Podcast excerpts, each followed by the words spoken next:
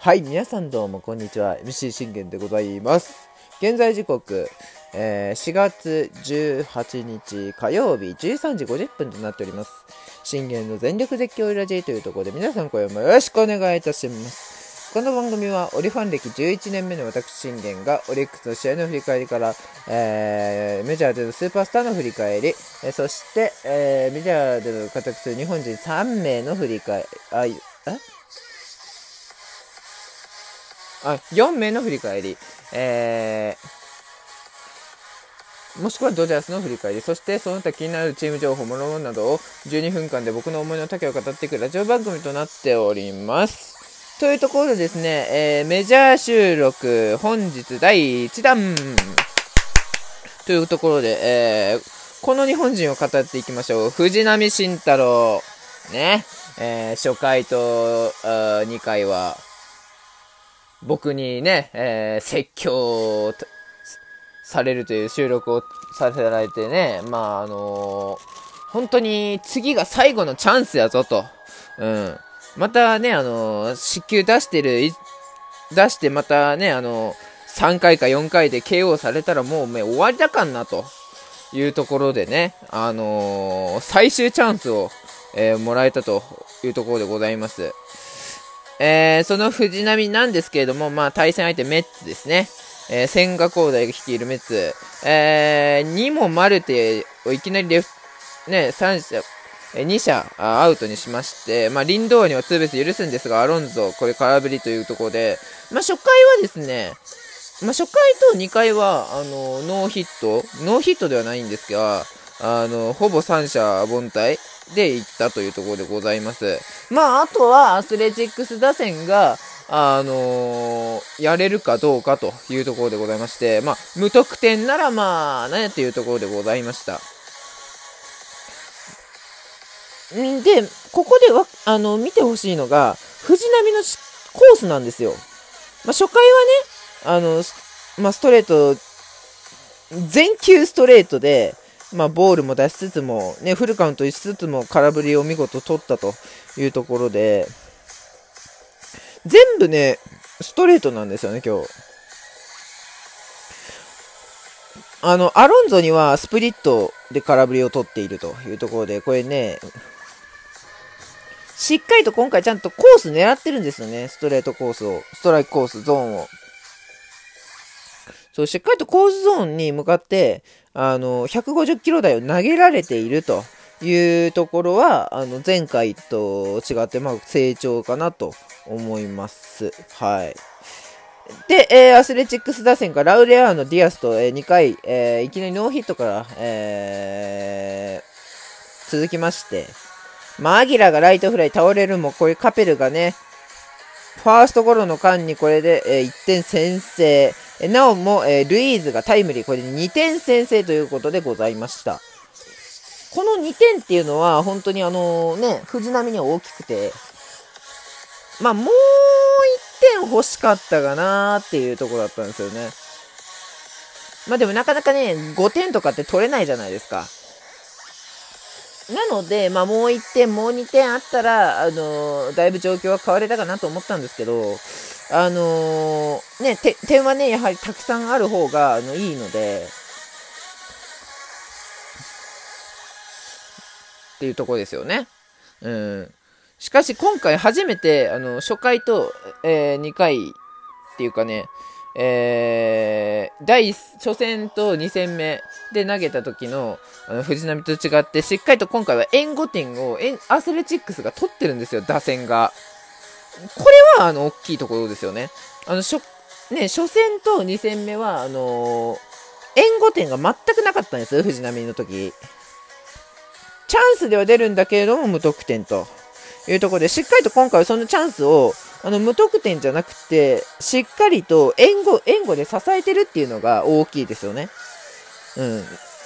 だからもちろん藤浪もある程度の感覚を持って投げれるというところでございます。そして3回もね、ヒットを打たれつつも無失点に抑えましたが、これ4回。このアロンゾにホームラン打たれたのがちょっと惜しかったですけれども、だからね、これね、僕ね、4、5点取っとければ、全然ね、藤浪の、感覚にも、感覚というかね、藤浪、いつもの本来の藤浪通りに投げれたんじゃないのかなと思っております。しかし、5回、6回はですね、藤浪もね、まあ、四球も出しつつも、見事無失点で抑えました。初めてだと思いますよ、5回以降投げ切ったの。5回途中で KO、4回途中 KO っていうのが多かったので、しっかりと今回6回まで無失点で、1失点で投げられてるんですよね。まあ、あとやはり打線陣が、もう少しこう藤浪にもうあと3点だから5点でもいいし6点でもいいんですよ、取れたらなーっていうところでしたよね。なんとかこう藤浪をね勝利投手にメジャー初勝利というところで、残念ながらこれ7回に同点弾をいきなりキャンハに許して、防御力バックを四球出したところで降板となりました。はい、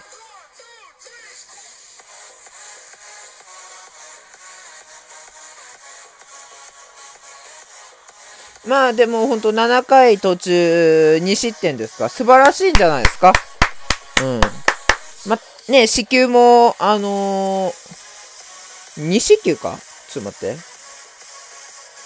あんまし四球見てないからねあれですけど、ちょっと待って、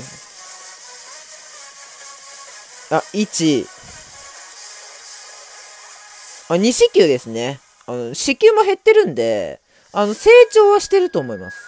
だから僕も見てて、普通に、成長してにつながってるなというところで、全然、この感覚だったら、7回いけるなと僕は思いました。アスレチックス打線が本当に奮起すれば。だ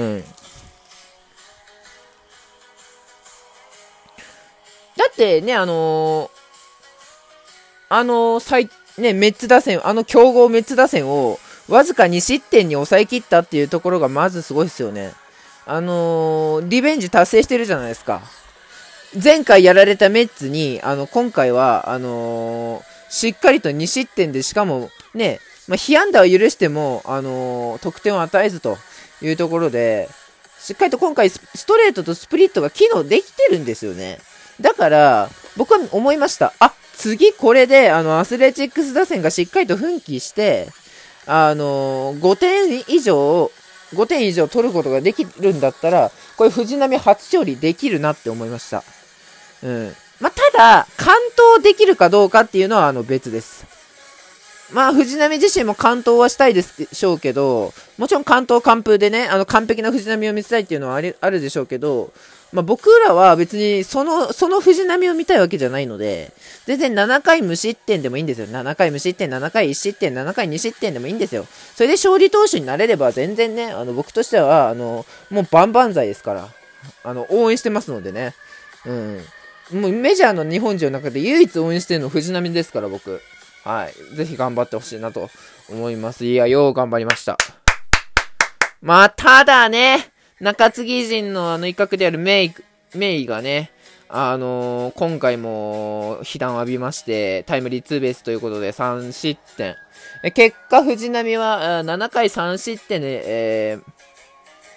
負け投手となりまして、これで3敗目がつきました。でも、今回強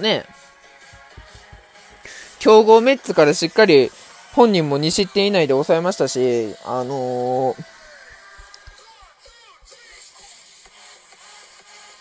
ようがやったと思いますよ、僕は。やっぱね、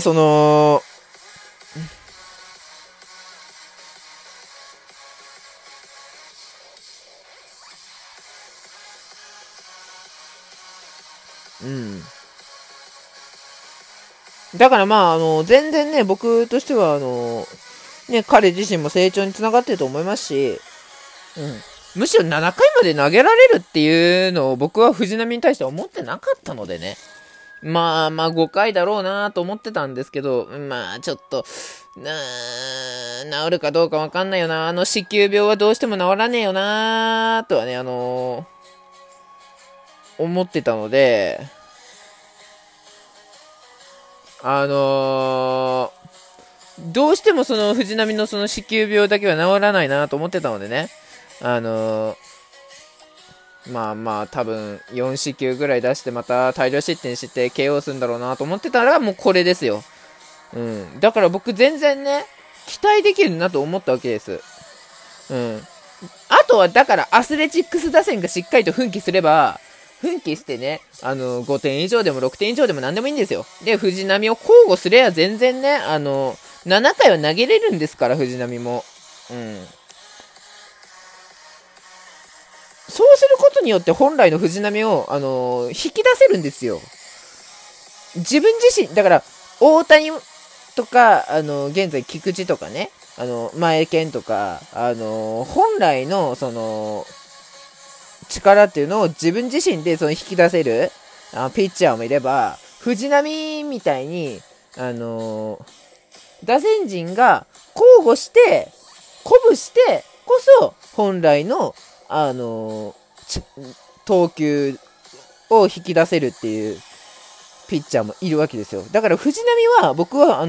打線陣が鼓舞してこそ本来の、投球を、引き出せると思うんですよね。